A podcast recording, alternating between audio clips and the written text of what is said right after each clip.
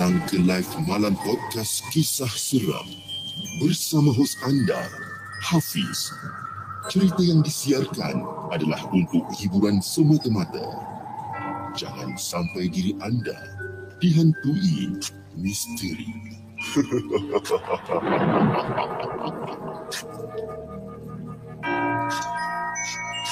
Hello guys, Assalamualaikum. Welcome back to the segment. Nama saya Hafiz dan uh, kepada siapa yang masih belum subscribe, saya harap anda boleh tekan butang subscribe dan kepada siapa yang dah subscribe, thank you so much guys for subscribing.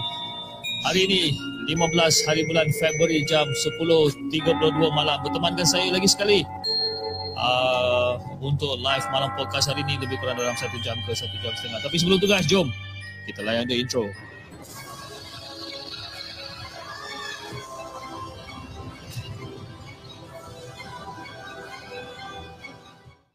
أعوذ بالله من الشيطان الرجيم. لو أنزلنا هذا القرآن على جبل لرأيته خاشعا متصدعا من خشية الله. وتلك الأمثال نضربها للناس لعلهم يتفكرون. صدق الله العظيم.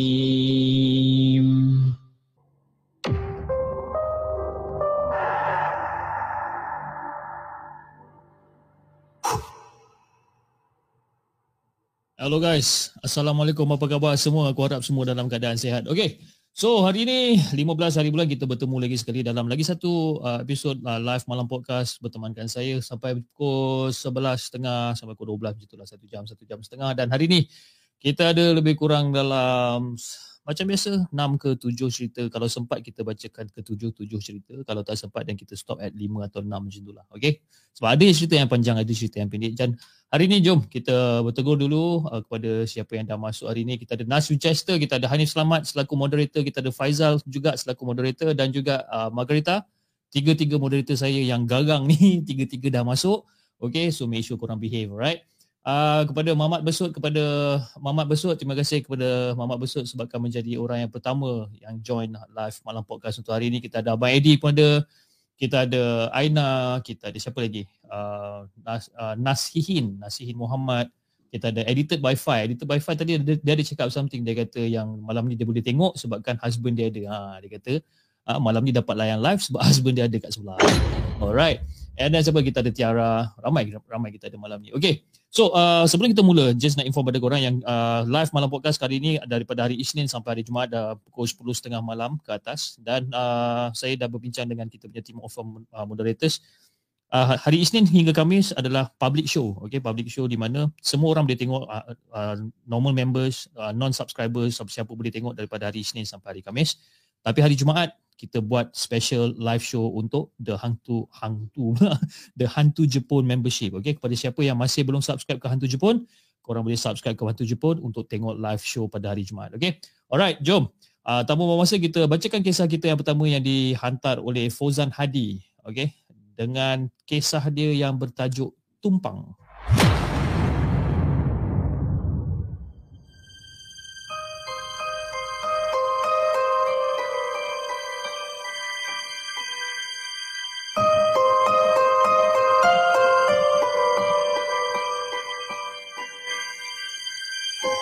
Adakah anda bersedia untuk mendengar kisah seram yang mungkin menghantui anda?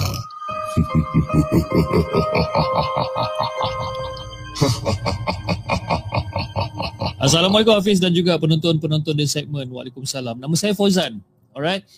Dan era COVID-19 dan pelbagai jenis PKP, segala jenis P yang ada ni, aku pun turut terjejas juga sebenarnya. Terjejas daripada segi mental dan juga ekonomi. Berniaga dah lah tak menguntungkan. Ha, perniagaan kecil aku ni dengan rakan terpaksa ditutup. Memang rugi je lah memanjang. Jadi aku terpaksa menganggur lebih kurang dalam 2 ke 3 bulan lah. Ha? Lepas tu permohonan untuk menjadi rider makanan diterima selepas sebulan aku menunggu.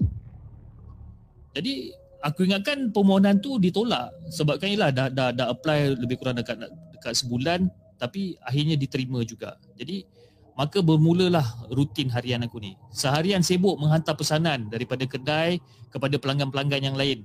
Okay. Kadang-kadang habis awal, kadang-kadang sampai pukul jam 8 malam pun tak habis-habis lagi. Dan mujurnya pula aku guna kereta sebagai medium penghantaran.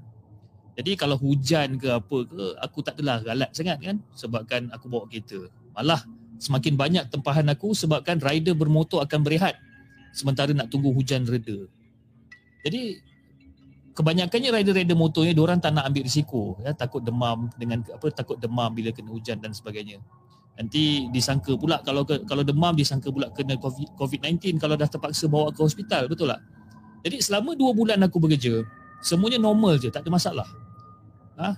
kadang masuk ke kawasan yang aku sendiri baru tahu kan kadang-kadang dapat pesanan makanan aku hantar ke tempat yang aku tak pernah pergi sebelum ni kadang-kadang aku sangka apa lalu dekat ladang kelapa sawit yang tak ada rumah pun ada ha? sekali yang order makanan tu rumah banglo tersorok daripada dunia luar jadi genap hari yang uh, bulan uh, genap hari yang dua bulan aku bekerja sangkakan dah habis job jadi aku dah bersedialah untuk balik jadi jam masa tu dah menunjukkan lebih kurang dalam pukul 5.45 petang. Dan hari pun dah hampir gelap. Dan sekejap lagi akan masuklah waktu maghrib. Jadi lebih kurang dalam lagi 300 meter sebelum sampai rumah, handphone aku berbunyi. Dan aku macam tengok handphone aku macam alamak ai order masuk lagi kan. Jadi ada admin call. Dia kata minta tolong, minta tolong sangat-sangat untuk ambil last job tu. Jadi aku berhentikan kereta, aku tengok job tu, dan aku akan aku uh, aku pusing balik kereta dan aku keep on merungut dekat dalam hati aku ni aku aku merungut tak habis-habis jadi habis ambil pesanan dekat restoran makanan segera tu aku pun keluar cepat-cepat. Dah tahulah dah tahu dekat mana lokasi dengan alamat pelanggan aku dah tahu. Jadi aku pandu aku pandu uh, kereta untuk hantar makanan dan masa tu keadaan dah mula gelap jelas sebab masa tu dalam 5.45 aku dah on the way balik and then by the time aku dah sampai restoran dan sebagainya dah pukul 6.30 6.45 jadi keadaan dah mula gelap so aku pun bawa kereta dengan berhati-hati lah ya kereta masa masa aku tengah bawa kereta tu kereta jalan raya memang banyak ha, sebabkan orang baru balik kerja. Jadi sebaik saja masuk ke simpang Okay, ada satu simpang tu aku dah masuk ke simpang Hati aku dah mula rasa macam tak sedap. Aku rasa macam, eh ada benda yang tak kena ni. Aku pun tak tahu kenapa Tapi aku macam, okay, tak kisah kan? Bila aku masuk aku ternampak eh, sebelum aku masuk tu aku ternampak dekat selikor papan tanda tu kawasan kemalangan dan aku tahu memang ramai mangsa kemalangan dekat selikor yang aku masuk ni dan kebanyakannya yang kalau masuk kat selikor ni kalau kemalangan confirm meninggal dunia jadi aku tenangkan hati aku terus memandu dan dekat radio terdengar suara azan maghrib dan masa aku tengah bawa radio dah berkumandang azan maghrib Aku tengok kiri dan kanan aku dah gelap. Dan aku bawa kereta dan baru aku perasan. Kiri dan kanan aku adalah ladang kelapa sawit. Lagi jauh lah mengeluh dalam hati aku ni. Lagi teruk lah aku mengeluh kan. Jadi siku kanan aku ni aku tumpangkan dekat atas uh, dekat atas pintu eh. Kita tengah bawa kereta, kita letak siku kanan kita dekat atas tu. Sambil-sambil tu tengah mandu lah, tengah mandu sebelah tangan sebelah tu. Jadi orang kata aku just bawa menonom dengan pandangan kosong you know dekat jalan raya yang kosong tu aku bawa je dan nak dibagikan gambaran kepada kau Fish jalan ni memang sunyi sepi bila aku pandang dekat rear view mirror pun memang tak ada kenderaan pun yang lalu kat situ jadi perlahan lah aku bawa kereta daripada gear 3 aku masuk gear 4 ya, aku masuk gear 5 dan aku bawa macam eh kenapa meter aku ni tetap dekat 40 km per hour jadi bila aku nak aku bawa aku cakap okey aku dah dekat gear 4 gear 5 ni tapi meter aku dekat 40 50 40 50 dan secara spontan aku tekan pedal minyak. Aku tekan habis. Dan aku tekan habis enjin kereta aku ni berderum bunyi gila-gila punya. Tapi tetap meter tu tetap 40. Jadi aku tukar. Aku tukar gear 4, aku tukar gear 3. Aku masuk gear 2 tetap sama. Speed kereta aku dalam 40 ke 50 paling laju. Dan enjin kereta aku tu masa tu bagaikan meraung. Memang kuat sangat bunyi enjin kereta aku ni. Dan hati aku, jantung aku dah mula degup laju dah. Aku dah rasa macam, ish, Ini confirm ada benda yang tak kena ni. Dan aku pandang lagi sekali dekat rearview mirror, aku tengah bawa kereta, aku pandang lagi sekali dan aku tengok masih masih gelap. Dan masa aku tengah bawa volume dekat radio dah orang kata terdengar macam bunyi sayup-sayup je. Padahal volume radio ni aku tak usik pun. Tapi seolah-olah volume radio tu diperlahankan dan bunyi dia macam sayup-sayup. Aku cakap aduh ini tak boleh ni. Dahi aku dah start berpeluh dah habis. Masa tu aku masih usahakan juga tukar daripada gear 2, gear 3 masuk gear 4. Masih sama. Bagaikan kura-kura kereta aku ni bergerak. Jadi aku bawa je lah slow-slow ni pun aku tetap bawa. Dan aku rasa lega. Aku rasa lega bila aku ternampak ada lampu dekat tepi jalan dekat depan tu. Ha? Tiba-tiba dekat depan tu ada satu lampu kat tepi jalan aku rasa lega. Jadi aku pun terus bagi signal ke kiri. Aku perlahankan kereta aku dekat bahu jalan dan aku berhenti tepat-tepat dekat bawah tiang lampu tu. Jadi masa aku berhenti kat situ dan aku tengok keadaan sikit ni, oh rupanya dekat luar pagar uh, dekat dekat dekat dekat bahagian lampu tu dekat situ adalah kawasan perumahan elit. Dan pelanggan yang aku tempah makanan tadi tinggal dekat kawasan perumahan ni. Jadi aku macam, okey. Aku keluar kereta dan aku belik kereta aku. Aku tengok tayar-tayar kat kereta aku, kuk, kalau tayar pancit dan sebagainya. Aku tengok semua tayar aku okey, tak ada masalah. Jadi aku macam aku dah start pelik lah. Aku dah start garuk kepala, eh. Aku masuk kereta, aku capal botol air, aku sandar dekat kereta, aku start minum air. The moment aku start minum air, Fiz, eh, aku minum air je, tiba-tiba bulu roma aku tegak berdiri. Jadi aku tenangkan hati, aku just minum dan secara perlahan-perlahan aku bersuara. Aku nak cari makan, aku tak ganggu siapa-siapa. Tolonglah.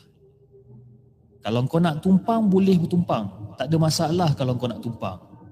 Tapi biarlah sampai dekat sini je. Okay? Aku just nak cari makan dan aku tak ganggu siapa-siapa.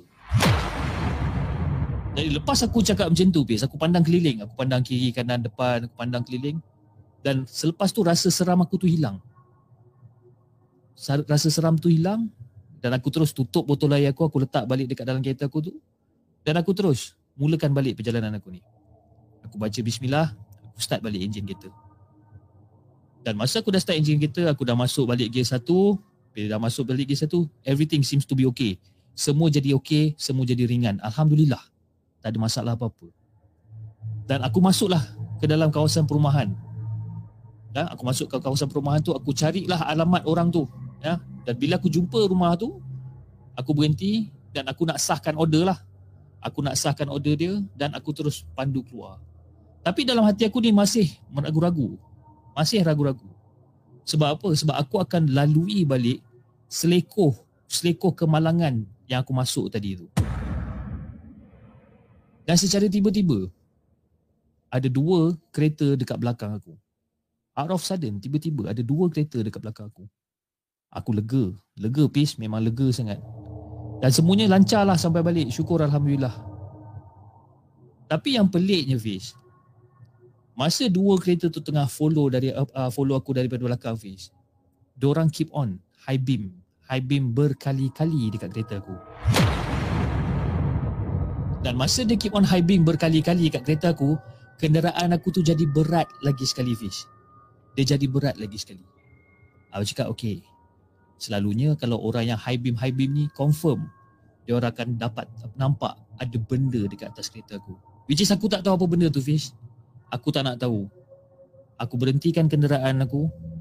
Aku baca fatihah aku baca ayat kursi dan tiga kul. Segala surah yang aku boleh hafal aku baca semua. Dan aku mulakan balik lagi sekali perjalanan aku.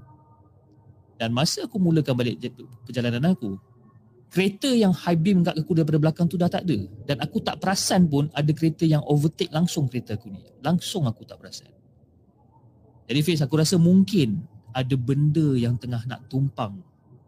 Uh, nak tumpang kenderaan aku masa tu. Tapi tak apalah Fiz. Ha? kalau dia nak tumpang aja aku rasa okey kot. Tapi janganlah sampai balik rumah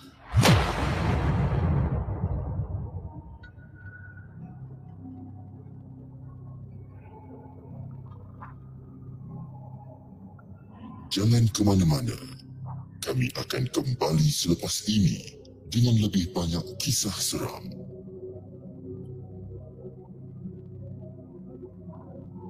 Okay guys, itu dia cerita yang pertama daripada Fauzan Hadi dengan kisah dia yang berjaya tumpang. Okay, so siapa yang ada pengalaman macam ni? Di mana korang baru balik daripada mana-mana kan, tiba-tiba kenderaan rasa berat.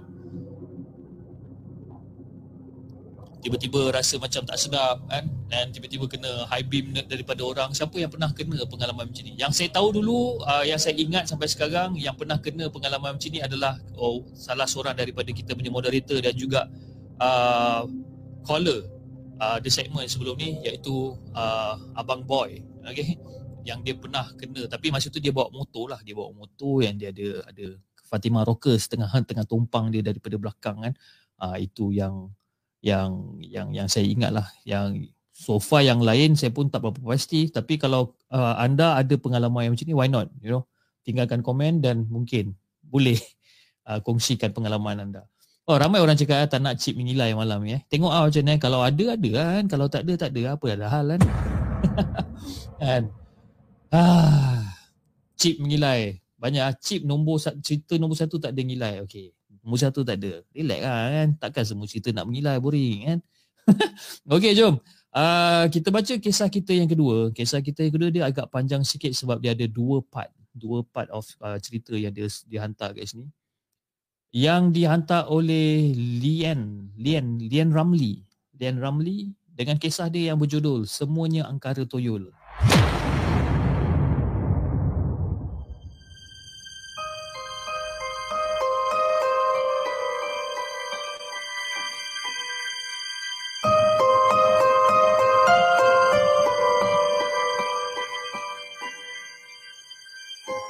Adakah anda bersedia untuk mendengar kisah seram yang mungkin menghantui anda.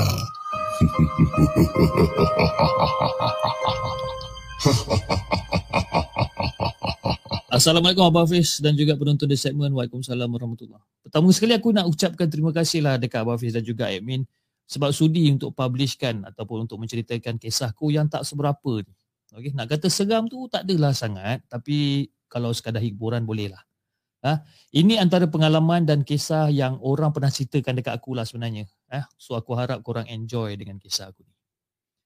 Jadi aku ni Fiz boleh dikategorikan sebagai berani lah juga. Ya? Bukan nak meninggi diri tapi ni memang hakikat. Memang hakikat. Ya? Aku ni jenis yang berani dikit. So kali ni aku nak ceritalah beberapa kisah mistik yang pernah aku alami. Even sampai sekarang pun aku tak pasti apa benda yang aku alami tu adalah satu realiti ataupun ilusi. Jadi inilah kisahku yang pertama. Kisahku yang pertama ni, kejadian ni uh, terjadi masa tu aku berumur 15 tahun. Dan waktu ni tak ada siapa pun dekat rumah kecuali aku dan adik-beradik aku yang berumur 12 tahun dengan setahun.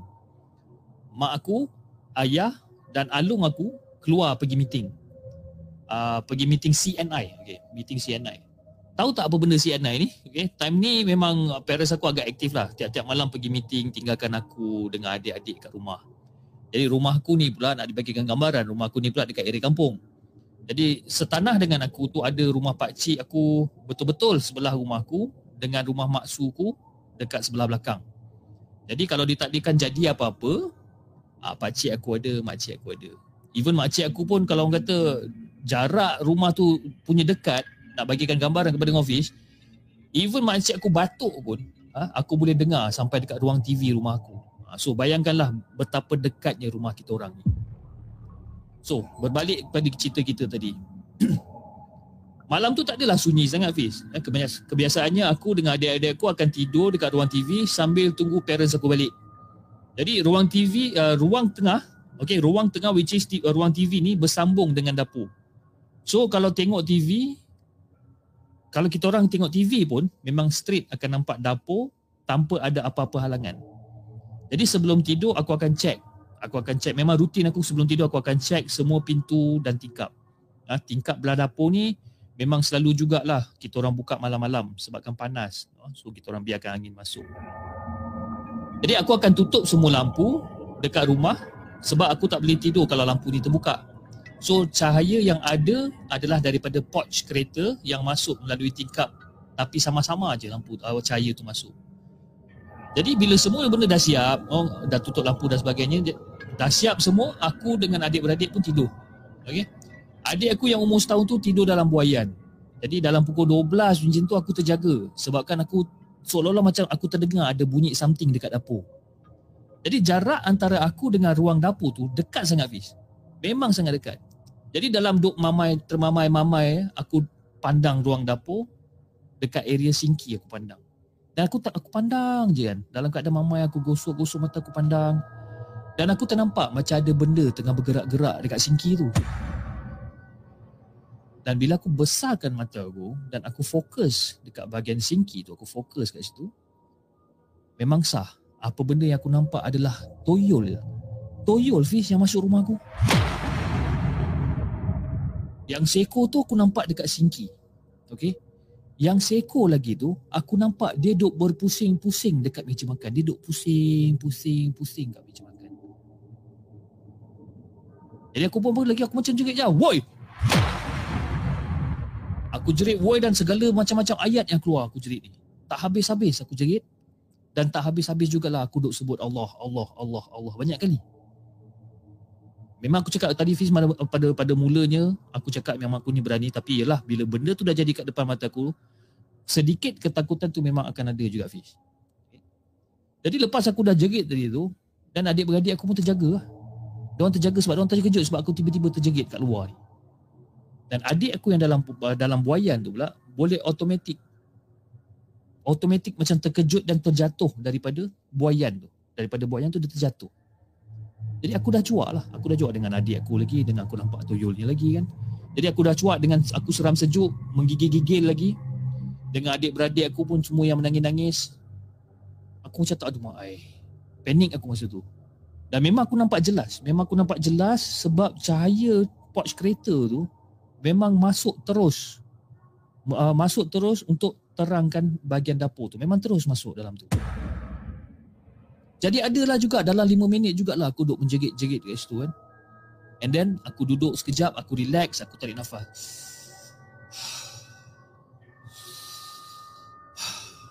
Dan aku pujuk, aku pujuk adik-adik aku ni. Dan aku lepas aku dah pujuk adik-adik aku semua, aku bangun, aku buka lampu dan aku terus pergi ke dapur. Aku terus pergi ke dapur dan aku jenguk-jenguk kat dapur, kan? Just in case kalau aku nampak lagi benda tu.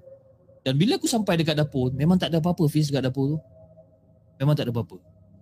Jadi pak cik aku yang duduk sebelah rumah tu telefon. Dia telefon dia dia, dia, uh, dia tanya sebab dia apa dia telefon tanya sama dia ada tak dengar orang jerit-jerit. Dia telefon dia macam uh, dek, uh, abang uh, abang tadi ada dengar tak ada orang jerit-jerit? Jadi aku pun cakap memang saya, saya yang menjerit tadi sebenarnya. Sambil menangis, sambil tu juga aku cakap kat pak cik aku, pak cik sebenarnya saya yang menjerit tadi. Jadi pak cik dengan mak cik aku bila tahu dapat dapat, dapat tahu cerita ni, orang pun terus datang ke rumah aku. Jadi aku pun ceritalah, aku ceritalah semuanya daripada A sampai Z aku cerita. Jadi nasib baiklah habis, nasib baiklah adik-beradik aku dah okey time ni dan tak lama lepas tu mak dengan ayah aku balik daripada meeting tu. Jadi orang pun masa orang balik pun orang terkejut lah. Orang terkejut kenapa macam ramai-ramai dekat luar rumah ni kan. Ingatkan ada benda yang berlaku ke apa. Semua orang dekat luar rumah. Orang macam panik. Jadi bila aku nampak orang balik, aku pun teruslah peluk mak dengan ayah aku ni. Dan pak cik aku ni ceritakanlah apa yang terjadi dekat parents aku. Dan malam tu Fish, malam tu memang aku tak boleh tidur. So kita orang pakat tidur dekat ruang tamu ni ramai-ramai. Jadi dalam pukul 3 pagi macam tu, aku terjaga aku ter, aku terjaga sebab aku tengok ayah dengan abang aku ni macam kecoh-kecoh. Dia macam macam kecoh-kecoh dekat dekat bahagian ruang tamu tu macam kecoh-kecoh. Aku ter, terjaga. Cakap, eh apa hal ni kan? Dan aku tanya mak aku macam, mak, kenapa orang ni mak? Kan, kenapa abang ayah ni macam kecoh-kecoh ni? Bila tanya situ, mak diam je. Mak macam tak nak jawab apa-apa. Dan ayah dengan abang aku pula pergi round. Ha? Diorang round keliling rumah untuk cari seolah-olah macam cari sesuatu tapi tak orang tak jumpa apa-apa. Dan tak lama lepas tu ayah dengan abang aku masuk dan kami terdengar macam ada orang baling batu dekat atap rumah. Ketuk, ketuk, ketuk, ketuk. Berkali-kali jugalah bunyi macam tu kan. Dan selang sejam selang sejam bunyi tu jadi lagi. Jadi aku pun dah tak tahan nak menunggu, aku pun tidur, aku pun terus tidur sampai ke subuh aku tidur. Jadi esoknya tu bila aku bangun aku tanyalah. Aku tanya dekat mak, "Mak, uh, semalam masa abang nak tidur semalam ada macam dengar bunyi batu baling dari uh, apa daripada luar rumah sampai ke ke, ke atas bumbung. Bunyi apa tu, mak?" Oh. Ah itu tak ada benda tu. Itu tuan punya toyol. Ah tengah panggil anak dia balik. Ah mak kata itu adalah isyarat daripada tuan punya toyol untuk panggil untuk panggil benda tu balik. Jadi nak jadikan cerita Fiz, dekat kampung aku tu memang ada lima atau enam orang yang bela toyol ni. Ha, kalau orang-orang yang hijab dia terbuka, memang orang boleh nampak. Yang toyol tu orang akan letak atas bahu, diusung ke hulu ke hilir. Hafiz, itu cerita aku yang pertama Hafiz. Cerita yang pasal toyol. Dan cerita yang kedua pula, adalah cerita tentang kerja kahwin. Aku tak pastilah kampung lain ni macam mana sebenarnya tapi bab-bab toyol ni memang famous dekat kampung aku. Ha. Jadi tuan punya toyol ni pun semua orang dah, dah, dah apa dah tahu, dah kenal. Tuan punya toyol ni semua orang dah kenal.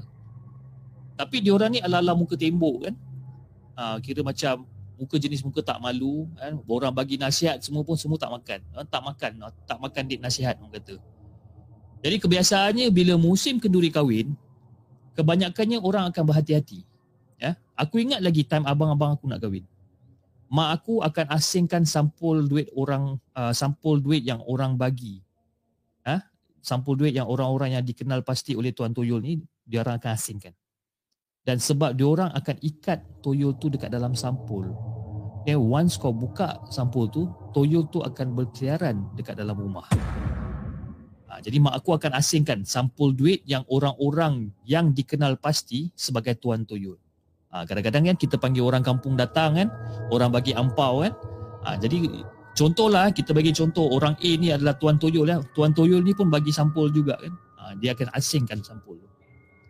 Jadi kejadian ni terjadi masa abang sepupu aku ni, abang sepupu aku yang duduk sebelah rumah aku tu nak kahwin. Jadi macam biasalah, alhamdulillah semuanya berjalan lancar, ya. Dan pak cik aku pun dah sedia maklum dah pasal hal toyol ni. Jadi pak cik aku dah siap sediakan lah. Orang kata dah asingkan sampul-sampul daripada orang-orang yang berkenaan yang tuan punya toyol ni. Ya. Dia dah asingkan sampul-sampul ni. Jadi nak dijadikan cerita, kakak sepupu aku ni yang masa belajar dekat Melaka tu nak balik semula ke hostel. So pak cik aku tu hulurkanlah tiga ke empat sampul toyol tu dekat kakak sepupu aku. Ha, dan pak cik aku pesan, kalau kamu nak buka sampul ni, kamu make sure kamu buka sampul ni sebelum kamu sampai dekat hostel. Tapi tak tahu daripada mana silapnya Fiz, kakak kakak sepupu aku tu dia terbuka sampul tu dalam rumah. Dia terbuka sampul tu dekat dalam rumah dan dia terus balik Melaka. Nak kata petua pun tidak, nak kata kepercayaan pun tidak Fiz. Tapi mak aku cerita duit sumbangan kepada pengantin ni kalau boleh jangan kira dekat dalam rumah. Ha, kita kena bawa ke tempat lain untuk kira ataupun terus masuk dekat dalam account bank. Jadi malam tu pak cik aku duk kira duit sumbangan dekat rumah uh, dekat rumah sebab dia yakin. Dia yakin yang toyo-toyo yang yang dihantar tu dah pergi ke Melaka menaiki bas. Dia dah yakin lah sebabkan dia dah pesan dekat dekat anak dia kan. Bagi sampul-sampul yang yang tuan punya toyol ni dan buka sebelum sampai dekat uh, hostel dekat Melaka. Tapi dia terbuka uh, dia terbuka sampul tu dalam rumah kan. Tapi pak cik dia ni yalah confident confident yang toyol tu dah on the way nak ke Melaka. Jadi dia pun buka sampul tu dekat uh, dia, dia pun kira duit tu dekat dalam rumah jadi selesai je makcik aku habis solat isyak dia pun sambunglah berzikir dan pak cik dan sepupu lelaki aku ni pergi ke masjid tinggalkan makcik aku dekat rumah seorang-seorang jadi waktu berzikir tu, tiba-tiba makcik aku ni dia macam rasa macam mengantuk sangat. Ha? Tapi dia lawan jugalah, dia lawan juga rasa perasaan, perasaan mengantuk tu dia lawan juga sebab apa? Sebabkan dia nak habiskan zikir tu. Dan tiba-tiba masa dia tengah berzikir, berzikir, berzikir, dia rasa macam ada benda yang terbang dekat atas kepala dia. Ha, dia terbang dalam bentuk bulatan eh, dalam bentuk bulatan tu, dalam bentuk bulat tu dia terbang. Ha, makcik aku dah start panik lah, dah start perlu-perlu dah. Dan tak lama lepas tu dia dengar pula bunyi benda tu berlari dekat atas bumbung rumah. Deg deg deg deg deg deg deg deg deg deg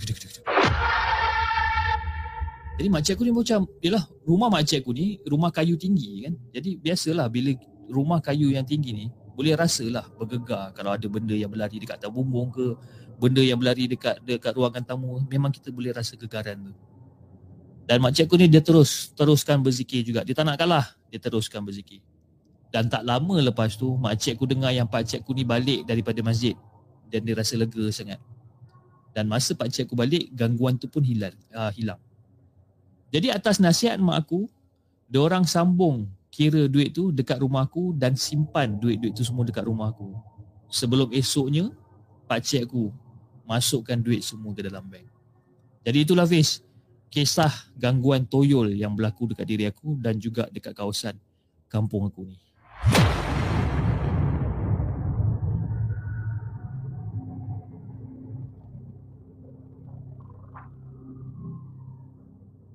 Jangan ke mana-mana. Kami akan kembali selepas ini dengan lebih banyak kisah seram.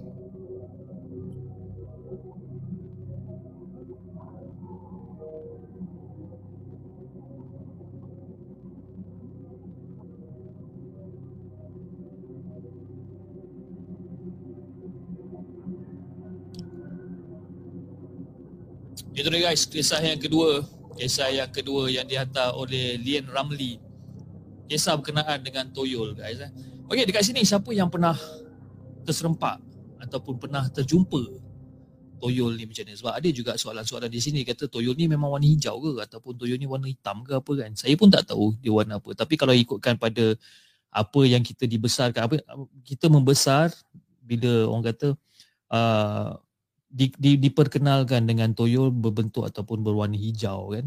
Jadi saya pun tak sure sebenarnya betul ke diorang ni warna hijau ataupun macam mana ataupun diorang ni berwarna hitam um, berambut ke ataupun diorang ni bayi ke budak kecil ke saya pun tak berapa pasti sangat. Tapi kalau daripada cerita-cerita yang kita dengar selama ni toyol ni adalah berupa budak eh budak yang berwarna hijau.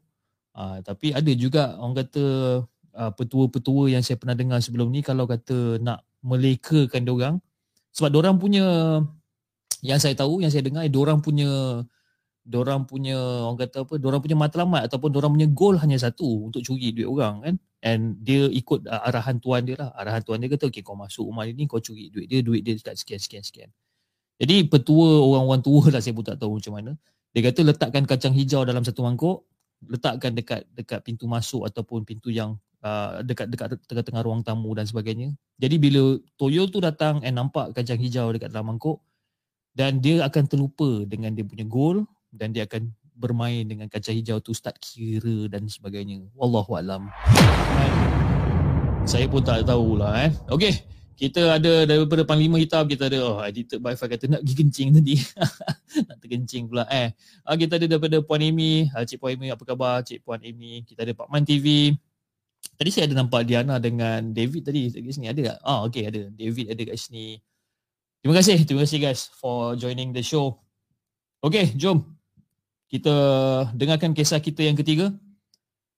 Kisah kita yang tiga yang ditulis oleh siapa pun saya tak tahu, dia pun tak ada tulis nama. Kisah kisah kita yang yang ketiga yang berjudul Jalan Lering Bukit.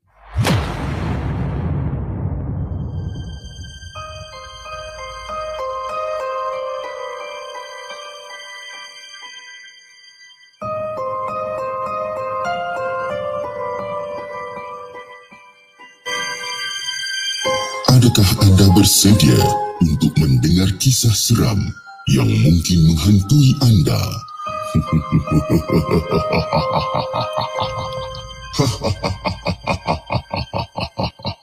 Assalamualaikum kepada semua penonton-penonton di segmen dan Assalamualaikum juga kepada Abang Hafiz. Waalaikumsalam warahmatullahi Aku dah lama sebenarnya jadi orang kata silent viewer. Ya, silent viewer dekat page the segment ni sebenarnya. Tapi hari ni aku teringin nak share kisah seram yang berlaku dekat dalam hidup aku dan sememangnya aku takkan lupa dengan kisah ni. Dan aku perkenalkan diri aku, nama aku Nawa, bukan nama sebenar. Dan aku adalah orang Kedah dan masih belajar.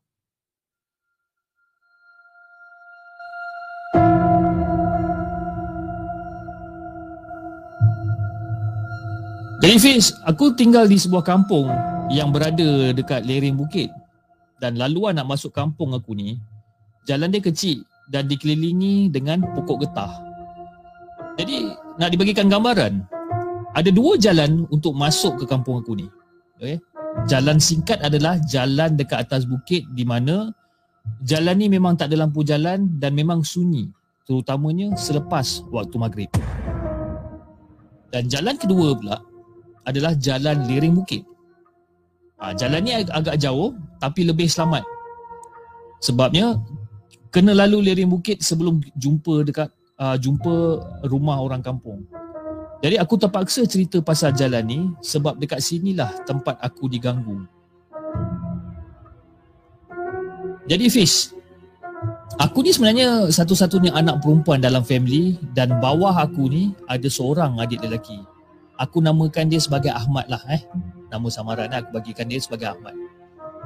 Jadi hari Khamis malam Jumaat ni, adik aku ni ada bagi tahu mak aku yang dia kena ke sekolah untuk berlatih pantun untuk pertandingan yang akan datang. Jadi memandangkan masa tu aku tengah cuti, akulah mangsa yang kena hantar adik aku pergi ke asrama dia. Jadi lepas uh, habis waktu solat maghrib apa semua, adik aku ajak aku terus sebab latihan dia akan start pada pukul 8.30 malam. Jadi on the way nak pergi ya, adik aku yang bawa motor. Dan aku jadi rider setia lah, uh, rider setia dengan dia. Jadi adik aku ni bawa aku keluar daripada kampung ikut jalan bukit.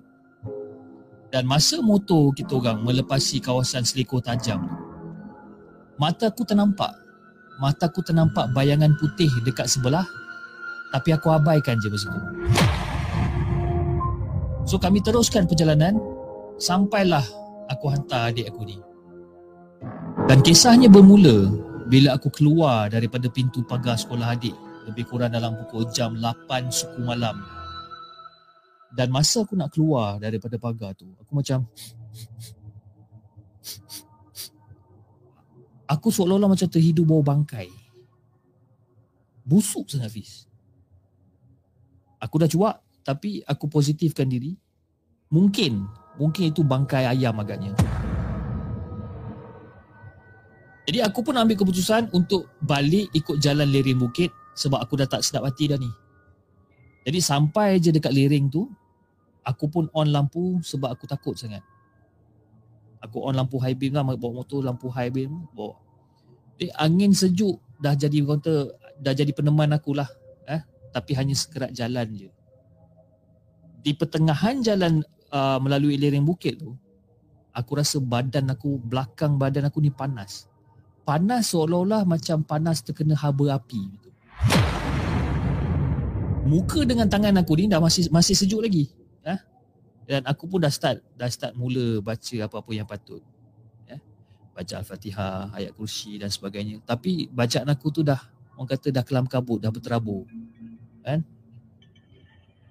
Jadi aku pun bawa je motor tu dan dalam masa yang sama aku turunkan side mirror kiri dan kanan motor aku ni. Aku tak nak tengok belakang. Aku turunkan side mirror aku ni.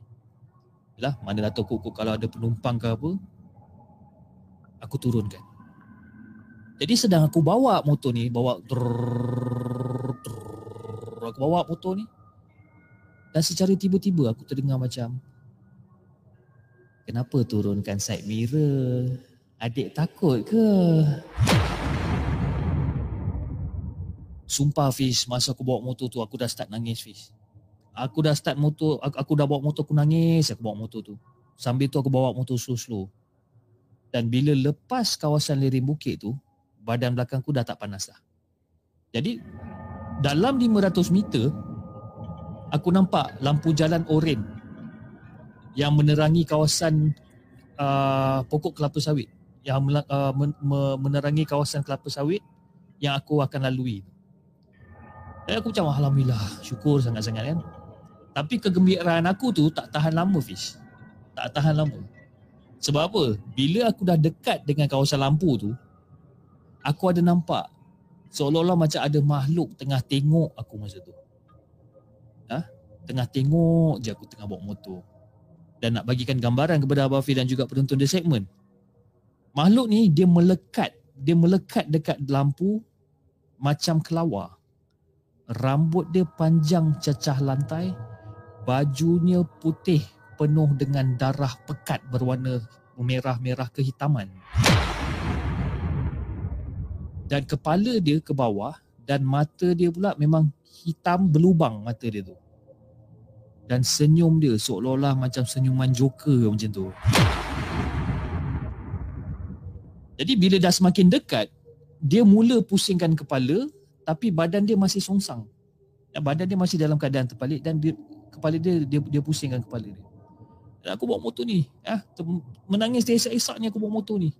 Ah, aku kecilkan mata, aku bawa motor aku kecilkan mata. Aku tengok jalan. Ah, sambil-sambil aku bawa motor aku aku jerit, "Mak, mak, mak." Aku jerit. Ayat-ayat yang aku baca masa tu Fiz Memang dah ke laut dah masa tu. Eh masa lalu dekat tepi tiang lampu tu Dia mengilai. Sambil-sambil tu dia menangis pula. Dan masa aku de- terdengar dia mengilai dan dia menangis-nangis Tiba-tiba motor aku aku rasa berat sangat masa tu Fiz Dan aku kuatkan semangat juga sebab kampung aku dah dekat dah Dah dekat dah dengan kawasan kelapa sawit tu Dah dekat sangat dah jadi perjalanan yang sepatutnya memakan masa 15 minit jadi hampir sejam disebabkan motor aku jadi perlahan. Dan aku berjaya sampai kat rumah lebih kurang dalam pukul 9.30 malam. Dan jangan cakap Lafiz bila aku sampai kat rumah tu keadaan aku teresak-esak menangis. Aku turun motor, perlahan-lahan batu aku jerit nama ayah aku macam orang gila. Aku jerit, "Ayah! Ayah tolong ayah! Ayah tolong!" Dan ayah keluar, tergopoh-gopoh keluar daripada rumah. Cakap, eh kenapa ni? Kenapa ni? Ah, Kenapa? Ayah tolong ya, tolong kan. Adik nampak, adik nampak, adik nampak macam tu. Dan secara tiba-tiba ayah aku pun macam terus dengan suara dia yang sangat tegas. Dia terus, eh kau tolong jangan kacau anak aku sekarang. Itu je ayat, ayat yang ayah aku ucapkan. Kau tolong jangan kacau anak aku sekarang. Sambil-sambil tu ayah baca juga beberapa ayat petikan ayat suci Al-Quran. Dan lepas pada tu aku dah tak sedar apa-apa dah. Dan pagi tu, pagi tu aku bangun, mak duduk kat sebelah aku sambil tuam kepala aku sebabkan aku demam. Dan demam aku tu demam panas hampir seminggu lamanya. Jadi ayah pun cakap lah dekat aku. Ayah cakap dekat aku yang benda yang datang kacau aku tu adalah daripada pesakit ayah aku ni dia tak berjaya nak kacau pesakit tu sebabkan ayah aku dah tolong buang. So benda tu nak balas dendam dekat ayah aku melalui anak-anak ayah aku ni. Jadi kesimpulannya Fiz, kalau nak keluar pergi mana-mana, berdoalah agar Allah sentiasa lindungi kita. Ha, nanti kalau ada peluang, aku akan cerita pula pasal adik aku yang didampingi oleh pendekar. Jadi Fiz, sekian daripada aku dan maaf lah Fiz kalau cerita ni tak berapa nak seram tapi insyaAllah you know aku akan cuba untuk berkongsi lagi kisah dengan the segment.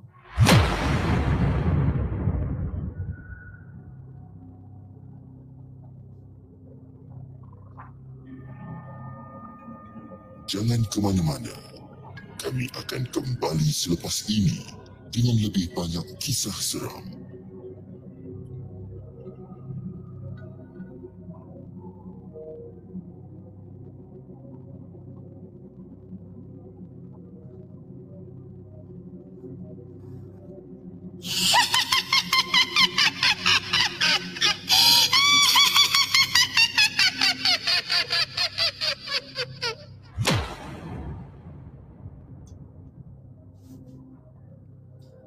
Itu dia guys, kisah yang ketiga. Kisah yang ketiga yang dihantar oleh Nawa, eh, bukan nama sebenar. ah, itu dia kan. Aku tahan je tadi kan. Nak mengilai aku tahan je kan. Aku macam, eh macam mana ni kan. Aku nak mengilai ni tak boleh ni. Aku tahan je. Tapi tak apa kan. Lepas pada tu kita boleh mengilai. Betul lah. ah, itu dia. Kan, ada yang ramai orang cakap kan. Hashtag chip tolong mengilai kan. Finally, wah, padan ke korang. Ah, okay, okay. Relax, relax, relax kan. Kita bergurau senda di malam hari kan. Bukannya selalu kan. Okay. Jom kita bacakan kisah kita yang keempat. Oh ya, besar ah, besar pula dah. Kisah kita yang keempat yang dihantar oleh hmm, Natasha. Natasha dengan kisah dia yang berjudul Polong, Polong Dendam Sebidang Tanah.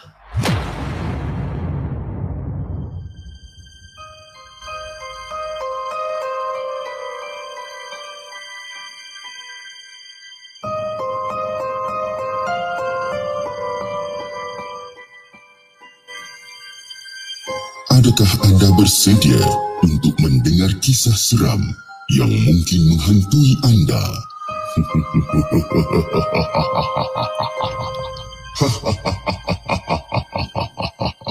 Assalamualaikum Hafiz dan juga semua penonton-penonton The Segment. Waalaikumsalam warahmatullahi Dan salam sejahtera kepada anda yang bukan beragama Islam. Mula-mula sekali aku nak ucapkan ribuan terima kasih kalau cerita aku ni di di diketengahkan. Jadi aku nak gelarkan diri aku ni sebagai Alia. Ya, dan sekarang umur aku ni dah 22 tahun. Saya dah berumah tangga sejak pada usia 19 tahun. Muda kan? Memang muda. Jadi okey, ini cerita tentang diri aku sebenarnya. Aku ni ada pes, uh, penyakit. Penyakit ni pelik sikit lah. Mula-mula aku malu nak bercerita tapi untuk sesetengah pihak mereka akan faham apa yang aku alami sepanjang hidup aku ni. Dan penyakit aku ni aku mula nampak semasa umur aku 16 tahun. Dan kawan-kawan aku semua heran tengok perangai aku ni berubah. Tiba-tiba menjerit, ya, selalunya mengejutkan orang-orang sekeliling aku lah. Kadang-kadang orang cakap aku ni melatah, kadang-kadang orang akan ketahukan aku. Ya. Respon aku, aku cuma diam je. Aku pun tertanya-tanya jugalah apa benda yang sebenarnya terjadi kat diri aku ni sebenarnya. Sampaikan mak bapak aku pun heran tengok aku jadi macam tu. Jadi pada umur aku 17 tahun, aku mengikuti program Smart Solat Anjuran Jakim. Dalam satu permainan yang dimainkan, aku tiba-tiba aku tiba-tiba melepaskan jeritan aku dijadikan ustaz yang handle permainan tu macam terkejut. Dan lepas tu dia pun terus menanyakan aku macam awak ni kenapa terjerit-jerit ni? Ya. Jadi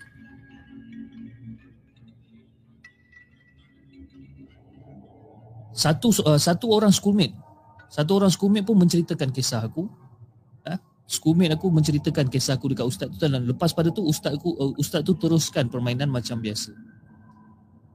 Jadi untuk slot malam pula ada ceramah yang disampaikan oleh ustaz lain pula. Aku lupa nama dia Fiz, aku lupa. Jadi sepanjang slot tu berlangsung, ustaz tu daripada awal sampai ke akhir asyik pandang dekat aku je. Eh, sepanjang slot tu. Daripada awal sampai habis, sikit-sikit dia pandang aku, sikit-sikit dia pandang aku. Sehinggalah tamat dia slot tu, aku pun didatangi oleh ustaz tu dan beberapa pembantunya mengelilingi aku masa tu. Dan aku macam heran lah macam eh apa hal pula ni kan. Semua peserta yang lain semua dah keluar dewan dah. Eh? Tinggallah aku dengan dia orang. Tinggallah aku ustaz dengan pembantu-pembantu dia. Dan aku nampak mulut ustaz ni dia macam seolah-olah macam terkumat kamit. Terkumat kamit membacakan ayat Quran. Dan lepas dia baca, aku rasa badan aku ni ringan. Dan bila aku rasa badan aku ringan ni, aku macam terus pengsan masa tu. Itulah kali pertama aku kena rasuk. Semua anggota badan aku ni dikawal oleh si jin yang duduk dekat dalam tubuh aku ni. Dan ustaz pula tanya macam-macam dekat benda yang merasuk tubuh aku ni. Benda yang ada dalam tubuh aku ni pula pandai berlakon. Ah, ha, disuruh keluar, disuruh keluar, dia nak keluar, dia nak datang balik dia ikut buat sesuka hati dia je kan jadi keadaan tu keadaan tu menjadi makin kelam kabut bila salah seorang peserta kena rasuk dan dalam keadaan lemah aku dijaga oleh peserta lain pula dan aku senyum sinis bila melihat peserta lain kena rasuk ha. pandai kan benda yang berada dekat dalam badan aku tu menyuruh jadi ustaz tu pula terus mengubatkan peserta-peserta lain pula. Jadi setelah beberapa jam, keadaan pun dah reda seperti asal. Dan kami diarahkan untuk tidur uh, untuk tidur uh, untuk tidur bersama dalam satu bilik. Ya, sepanjang malam lah, you know, sepanjang malam ayat rukyah dimainkan dalam speaker besar sehingga subuh. Jadi keesokan harinya aktiviti berlangsung juga seperti biasa. Dan uh, selepas tu selepas aku diubatkan, selepas aku diubatkan malam malam sebelum tu, ustaz tu ada pesan untuk datang berubat semula tapi kali ni bawa bersama ibu bapa aku sekali. Dan seminggu lepas tu aku datang berubat dekat masjid dekat camp Batu Lapan yang terletak di Sarawak. Ya, aku memang orang Sarawak. Dan aku ditemani oleh bapa dengan datuk aku. Dan mak aku tak dapat ikut sebabkan dia kerja shift malam. So lepas isyak, semua jemaah beredar pulang. Ustaz tu pula datang bersama pembantu dia yang lain. Dan kali ini pembantu ustaz tu lebih kurang dalam 10 orang lelaki dan dua orang perempuan. Dan aku disuruh duduk, melunjukkan kaki, pejam mata dan tenangkan fikiran. Biarkan fikiran tu kosong. Dan kedua-dua ustazah mula untuk baca ayat uh, ayat-ayat rukyah. Jadi tak sampai beberapa saat, badan aku jadi lemah dan pengsan dan dibaringkan. Dibaringkan uh, diri aku ni dibaringkan sedikit demi sedikit dibantu oleh ustazah. Dan tiba-tiba aku pun merancau, uh, meracau secara kasar sehingga kan pembantu lelaki memegang kaki dengan tangan aku ni. Diorang terpaksa pegang tangan dengan kaki aku ni secara kuat. Memang daripada luar aku dikawal oleh makhluk-makhluk yang merasuk aku tu. Aku hanya terperangkap dalam uh, dekat dalam hati dan sedar apa yang berlaku sepanjang proses mengubati aku ni. Aku sedar benda tu. Dan macam-macam yang aku buat. Kadang-kadang aku menangis, kadang-kadang aku ketawa, aku senyum, aku merangkak, aku jalan macam harimau, aku cakar orang, muntah-muntah dan lain-lain. Jadi dalam tempoh aku berubat tu, macam-macam soalan ditanya oleh ustaz. Rupa-rupanya aku ni mempunyai saka keturunan. Selain daripada tu, ianya juga bercampur dengan perbuatan orang juga. Dan secara kebetulan saka keturunan sebelah mak aku tu memilih aku untuk didampingi kerana keluarga sebelah ayah aku mempunyai niat yang jahat terhadap keluarga kami. Cerita ni bermula bila cousin aku ingin um, uh, menginginkan tanah belakang rumah kami untuk dijadikan rumah sebab nak besarkan lagi rumah dia. Tapi ayah aku tak nak bagi. Ha? Sebab nak buat tanaman di belakang rumah sebab itu ayah aku tak bagi. Sampaikan cousin cousin ayah aku tu memanggil ketua uh, ketua kampung untuk berurusan dengan ayah aku masa tu. Dan ayah aku tak nak. Ayah aku still tak nak bagi sebab ayah aku nak renovate semula rumah kami. Hanya kami saja yang Islam dekat kawasan tu. Dan jiran-jiran yang lain semua Kristian. Begitu juga, uh, iaitu cousin ayah aku juga. Uh, cousin ayah aku pun Kristian juga. Jadi maksudnya di sini, ayah aku ni mu'alaf lah yang orang-orang lain semua beragama lain, ayah aku ni Islam. Jadi disebabkan sakit hati dekat ayah aku ni, dia hantar benda yang kotor dekat mak aku. Sampaikan kami adik-beradik turut pun kena juga. Seolah-olah mak yang menghasut ayah supaya tak nak bagi. Ha? Tapi ayah sendiri yang tak nak bagi, bukan mak yang hasut. Ayah cakap, ha, kalau bagi dekat dia, kita tak dapat nak buat rumah. Ha, tak dapat nak bercucuk tanam. Ha? Dah puas dah keluarga uncle aku uh, dibantu oleh arwah nenek. Uh, uh, dibantu oleh arwah nenek aku dibagi sama rata tanah itu untuk buat rumah ya. Jadi ayah aku bercerita dulu sebab tu arwah nenek aku masih hidup ada kolam ikan arwah nenek aku punya uh, arwah nenek aku dekat belakang rumah. Jadi tapi atas dasar ke, uh, keperhatianan arwah nenek aku dia bagi eh, dia tanah kolam tu untuk mak untuk mak kepada cousin aku tu untuk dijadikan rumah yang mereka duduk sekarang ni. Jadi kalau ditengokkan sekarang, kawasan rumah aku tu memang sempit. Oleh itu, ayah aku memang tak nak mengalah dalam hal tanah ni dan dia nak menegakkan hak dia sendiri. Dan oleh sebab itulah, aku dan keluarga aku selalu dijadikan sasaran.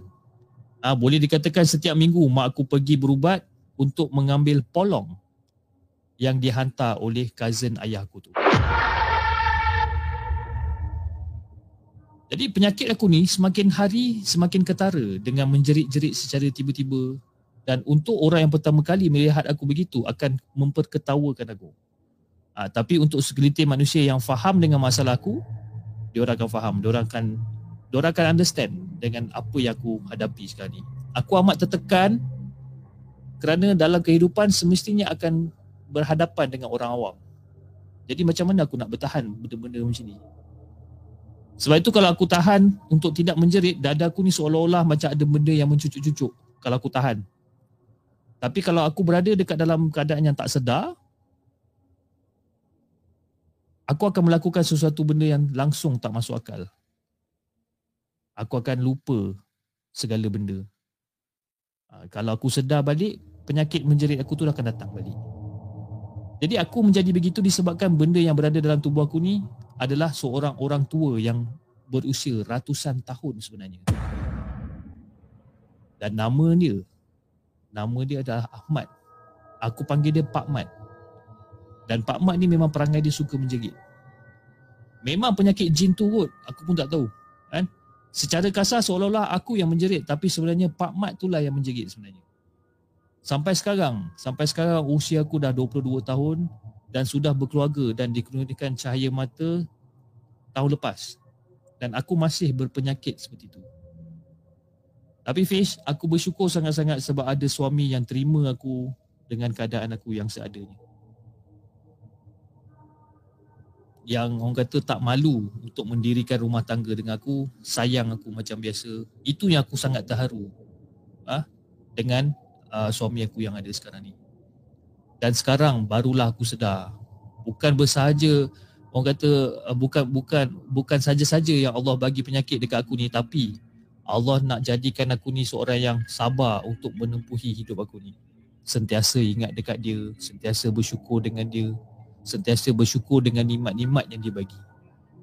So aku nak bagi nasihat kepada uh, kepada Abang Hafiz dan juga orang-orang di luar sana, uh, kalau dia timpa sesuatu musibah, ah ingatlah pada yang satu ah jangan putus asa untuk berdoa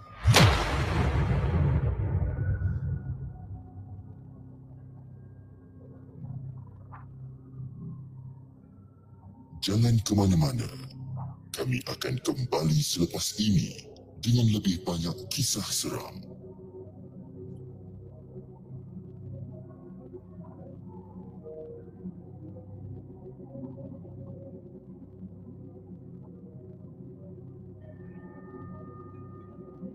Okey guys, itu dia cerita yang keempat yang dihantar oleh Natasha Alia. Alright, polong dendam sebidang tanah eh. Polong saya pun tak sure lah polong tu macam mana rupa dia sebenarnya. Siapa yang tahu? Ha? Siapa yang tahu rupa polong ni sebenarnya? Mana? Okey. Uh, tamu menguasa, jom uh, kita bacakan kisah kita yang seterusnya. Kisah kita yang ke, ke berapa ni? Kelima. Kelima iaitu diceritakan oleh siapa nama dia dah? Tak ada nama juga. Okey, kisah yang kelima iaitu Villa di Bali.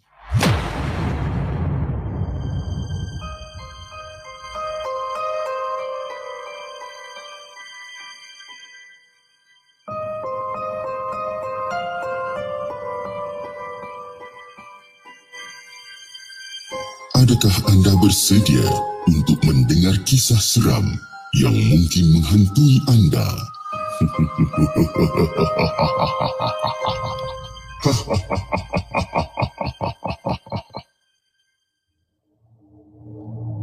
Assalamualaikum kepada Hafiz dan juga penonton-penonton di segmen. Waalaikumsalam warahmatullahi Di sini aku ingin menceritakan sebuah kisah yang mungkin seram, mungkin tak seram. Dan tapi cerita saya ini bukanlah rekaan semata-mata tapi dia adalah real experience saya dan wife alami sebelum ni.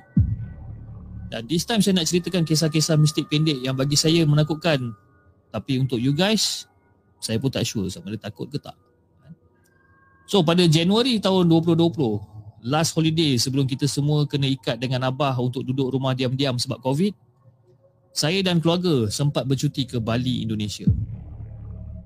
Dan saya sewa lah, saya sewa sebuah villa dekat area Seminyak.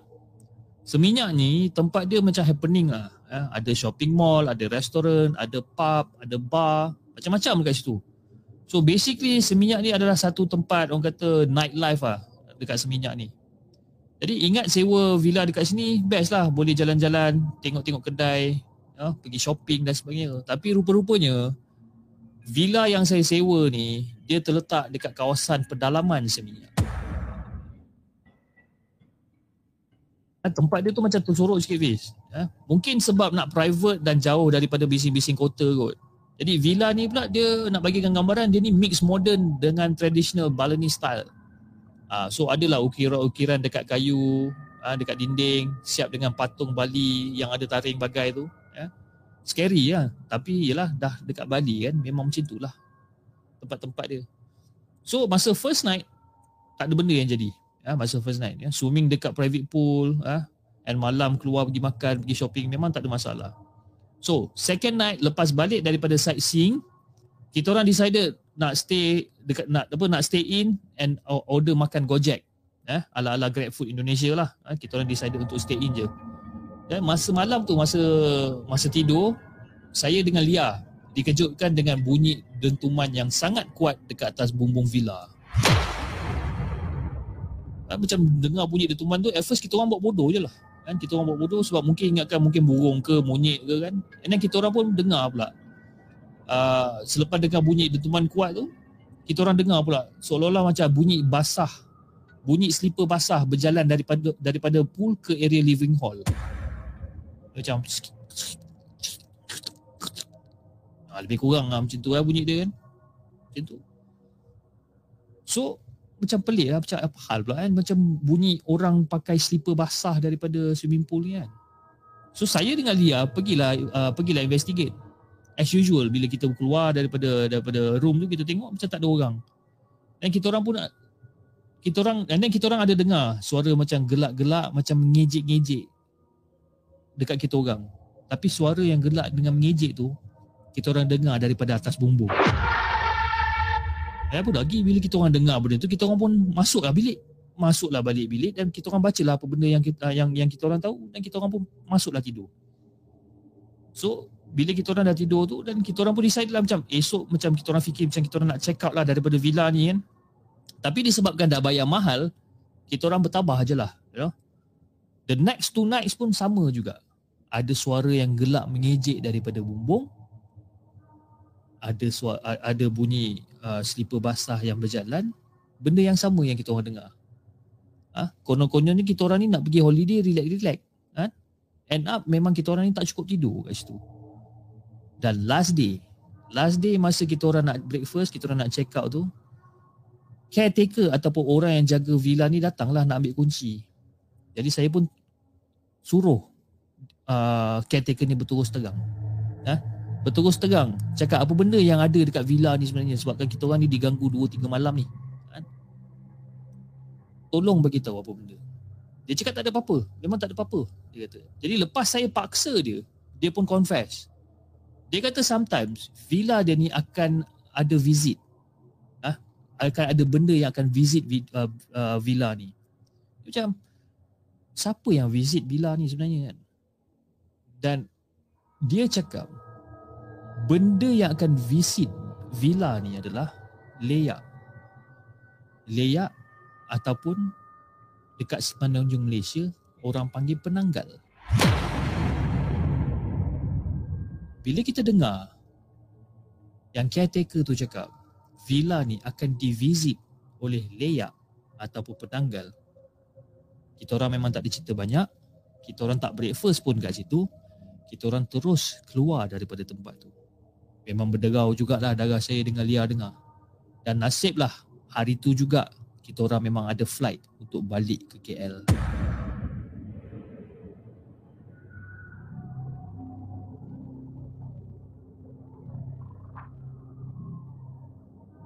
Jangan ke mana-mana.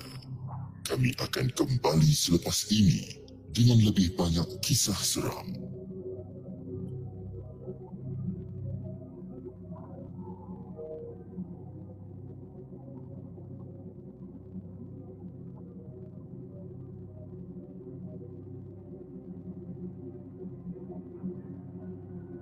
Itu dia guys, cerita yang kelima Villa di Bali. Cerita yang pendek.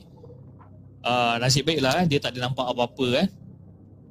Tapi bila dengar ada suara macam mengejek daripada atas bumbung, lepas tu ada macam dengar bunyi apa? Slipper basah jalan-jalan tu kan. Bila dengar itu seram juga kan. And uh, caretaker tu cakap dia punya benda yang datang tu adalah leyak. Saya harap saya pronounce benda tu dengan betul lah eh. Leyak. Ada tak orang-orang yang pandai berbahasa Indonesia dekat sini. Betul ke saya sebut leyak ke liak? Liak ke leyak ke leak? Ha, sebab dia dia tulis kat sini L E A K. Tapi kalau saya baca leak ah bocor. Takkan bocor pula ya tak? So bila saya baca balik mungkin is leyak kan ataupun liak mana satu saya pun tak sure. Jadi kepada siapa yang uh, orang kata lebih arif tentang uh, sebutan dia adakah dia leyak ataupun liak ataupun leak Okey jom kita baca kita punya komen-komen yang kita ada di sini. Jap saya scroll sikit satu persatu kan. Tadi tapi tak adalah saya scroll sampai ke atas. Kita ada daripada Muhammad Izwan daripada Facebook sebelum tidur lah yang cerita hantu dulu. Terima kasih Izwan sebab uh, join uh, live malam podcast untuk hari ini. Dan uh, kita ada daripada Azran Hamzah kita ada Zul Era Show oh, Zul Era Showa Hisei Riwa. Ha, macam dia punya dia punya nama eh. Cepaka Raskalo, ha, Raskalo Ha, macam ada sihat ke bro? Ha? Tuah dan Teja. Eh? Ha. From from today onwards eh, aku akan panggil kau Tuah dan Teja. Aku tak tahu macam mana nak rename nama kau ni tapi yalah kita panggil kau Tuah dan Teja. Alright. Uh, siapa lagi ada kat sini? Ramai juga malam ni eh. Kita ada Mika. Mika dia kata bukan semua orang faham apa yang orang-orang macam dia ni lalui. Faham sangat rasa tu sampai family sendiri pun belum tentu faham situasi kita waktu tu. Ha, kan? Jadi bila kita ada masalah-masalah yang macam tu kan kena kena lagi-lagi pasal saka dan sebagainya kan walaupun saya tak ada walaupun family-family member saya tak ada tapi mungkin ada yang ada kan uh, daripada kalangan anda jadi jangan risaulah I mean uh, kita sebagai kawan-kawan you know kita sepatutnya jangan orang kata jangan be judgemental lah eh bila ada benda-benda macam ni sebab bukannya kita nak pun benda tu kan benda tu datang kan Ah, Noatika pun kata saya belajar bahasa Jepun dari semua Super Sentai, Kamen Rider, Ultraman. Semua tu datang daripada tiga-tiga zaman kemudian. Okey. Bila Noatika cakap dia kata dia belajar bahasa Jepun daripada semua Super Sentai, Kamen Rider, Ultraman. Tapi kalau ikutkan uh, Super Sentai, Kamen Rider, Ultraman ni kalau dekat Malaysia semua bahasa Melayu. Jadi bahasa Jepun mana yang awak belajar ni?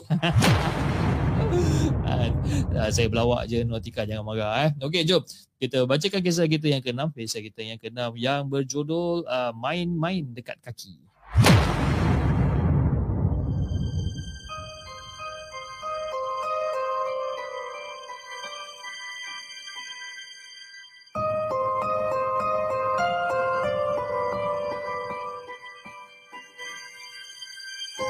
Adakah anda bersedia untuk mendengar kisah seram yang mungkin menghantui anda.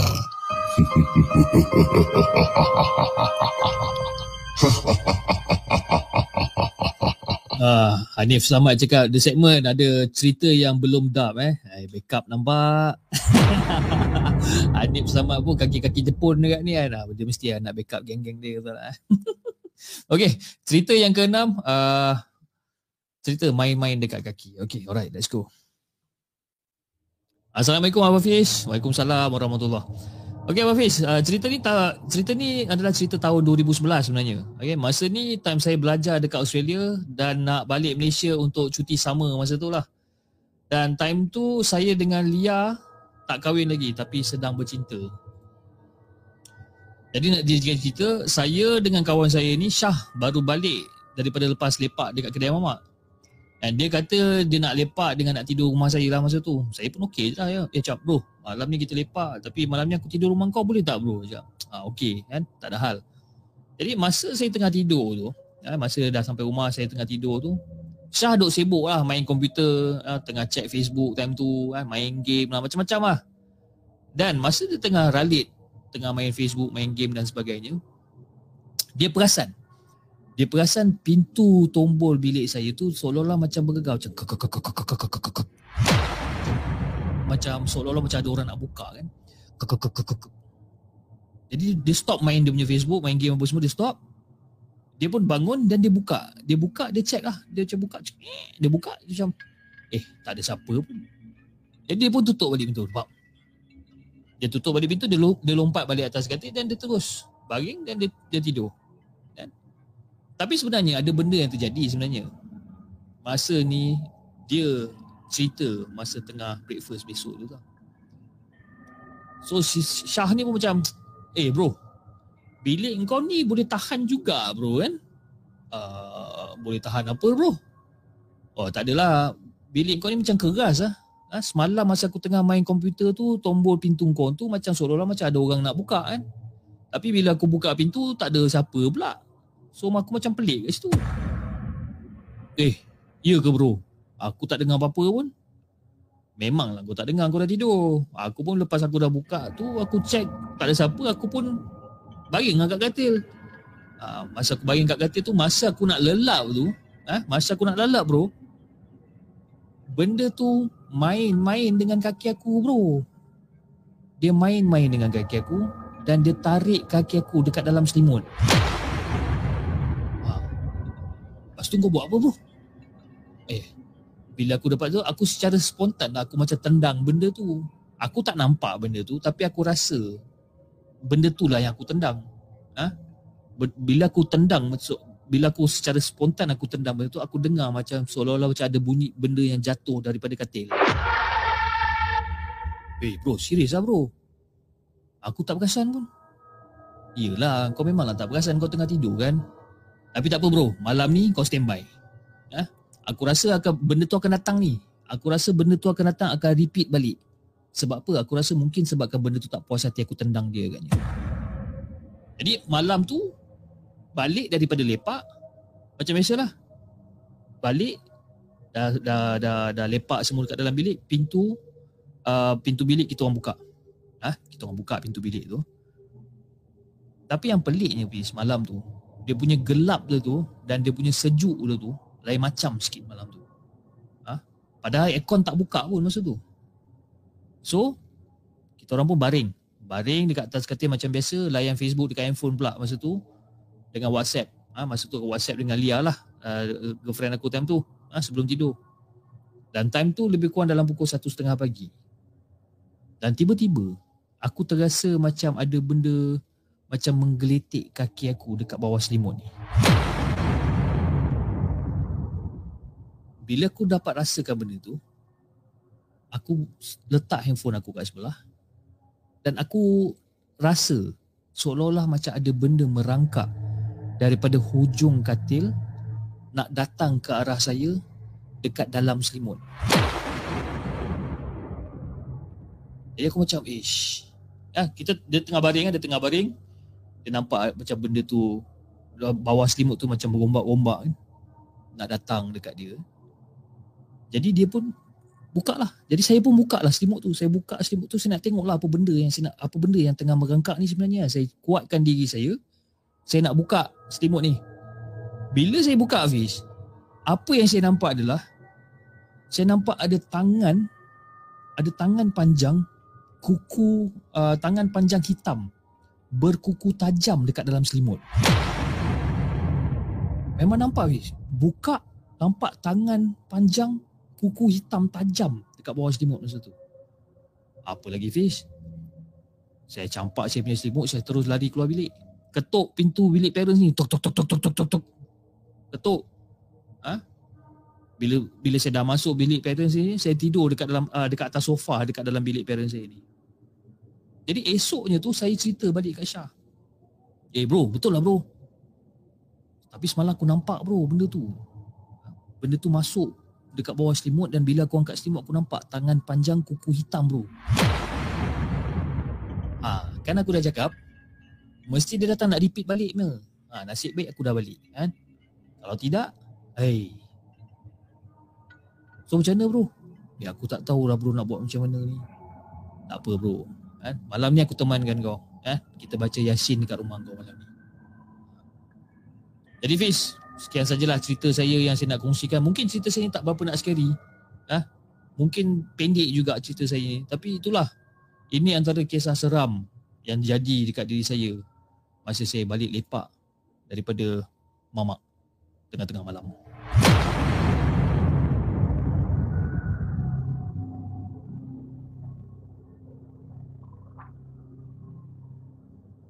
Jangan ke mana-mana kami akan kembali selepas ini dengan lebih banyak kisah seram.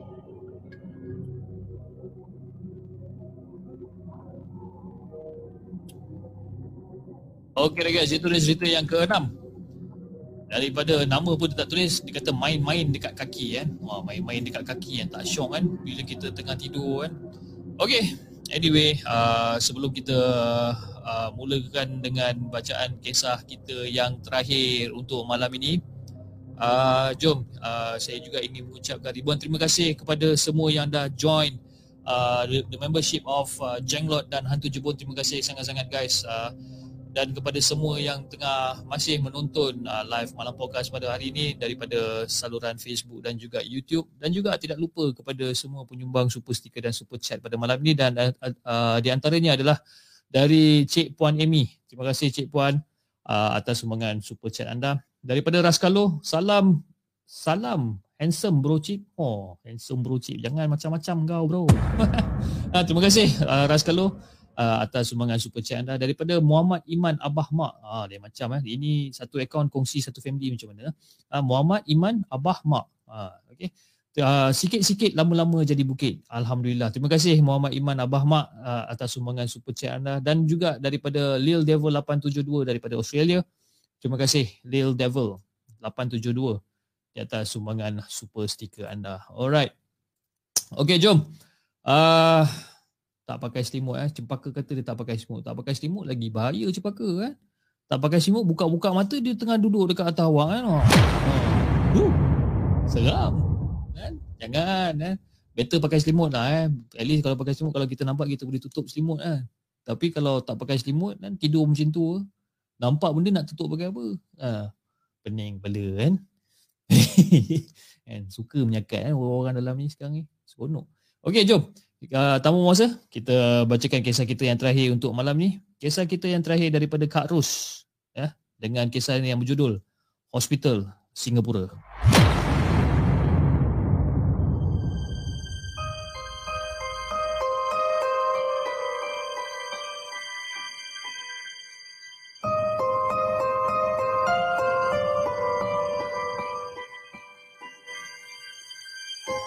Adakah anda bersedia untuk mendengar kisah seram yang mungkin menghantui anda?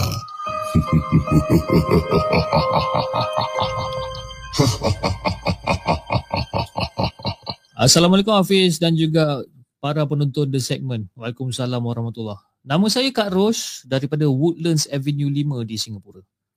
Saya nak berkongsikan pengalaman menemani suami saya sewaktu dia dimasukkan ke salah sebuah hospital di Singapura tak lama dulu. Dan ini bukan kali pertama uh, suami saya perlu dirawat di hospital. Tapi sebenarnya dah banyak kali dah. Tapi pengalaman yang ini agak mengerikan sebenarnya.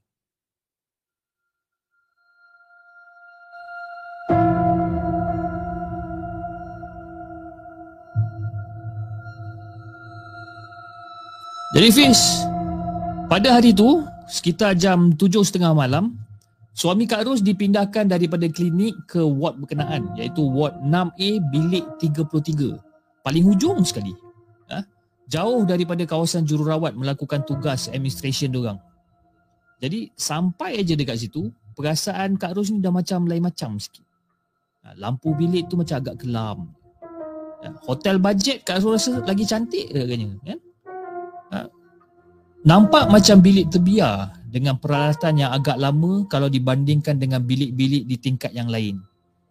Jadi saya dapat buat perbandingan tu sebab suami saya sering keluar masuk hospital ni. Memang sering keluar masuk. Jadi saya pun dah boleh agak lah you know, bilik bilik macam ni sekian, bilik macam ni sekian kan.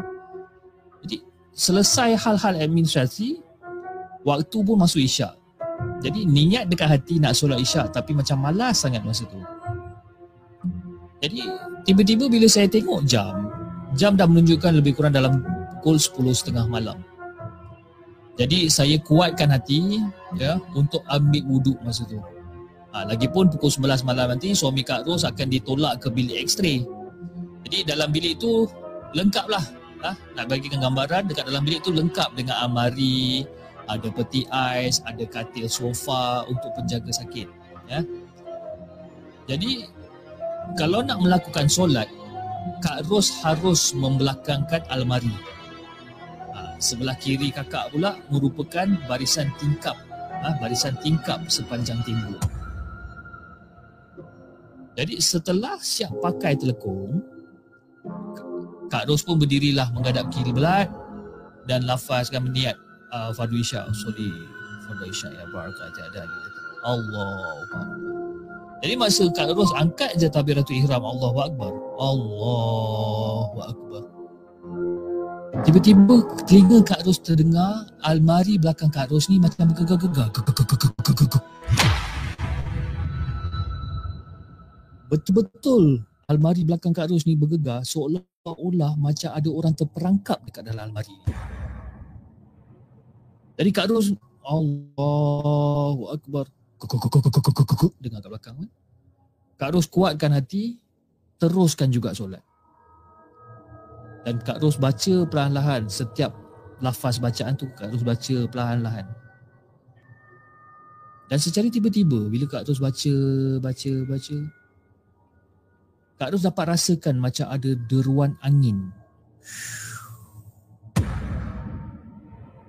Dan Kak Ros terdengar macam ada orang menangis.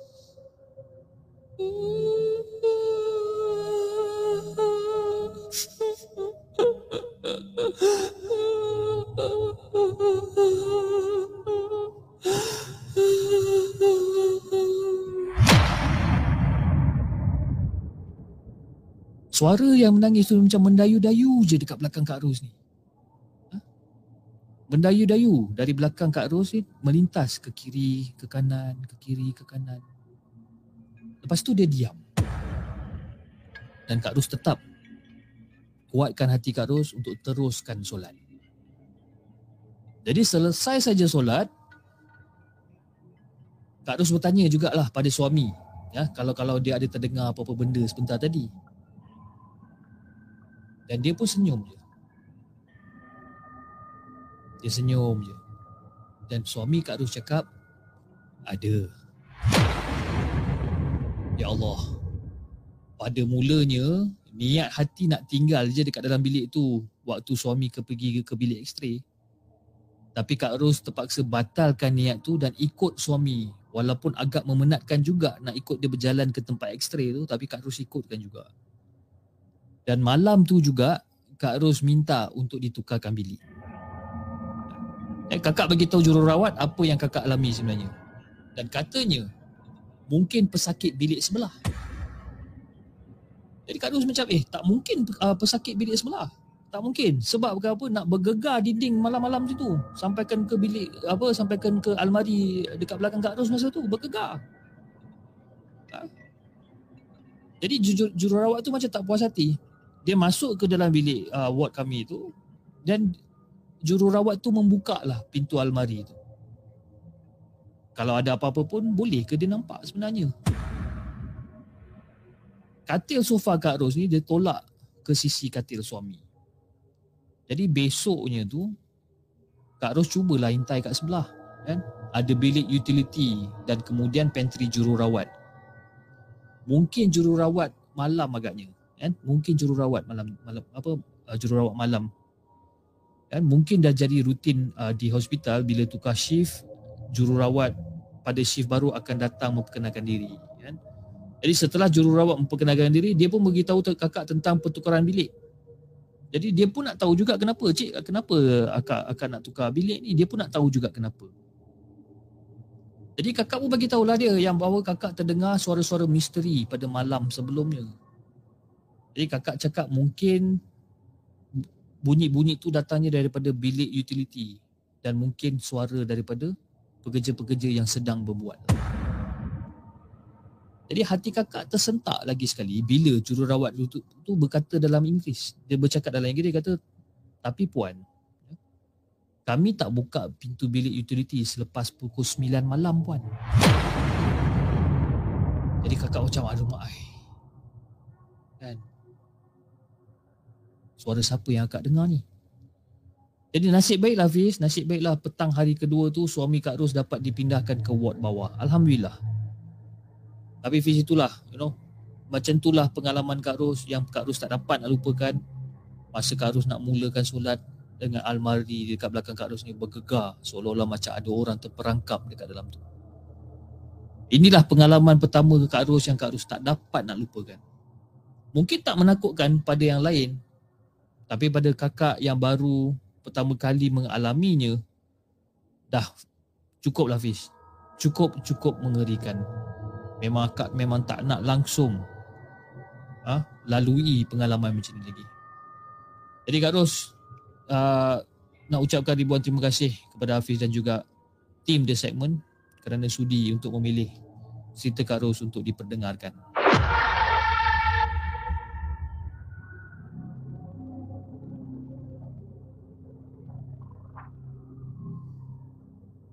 Jangan ke mana-mana. Kami akan kembali selepas ini dengan lebih banyak kisah seram.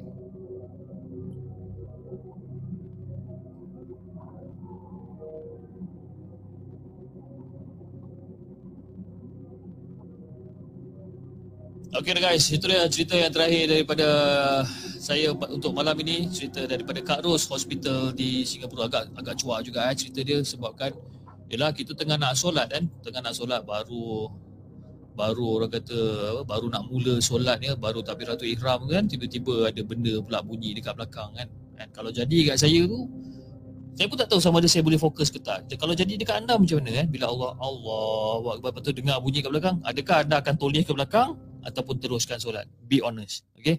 Kalau saya, saya pun tak tahu sama ada saya akan toleh ke tidak, saya pun tak sure.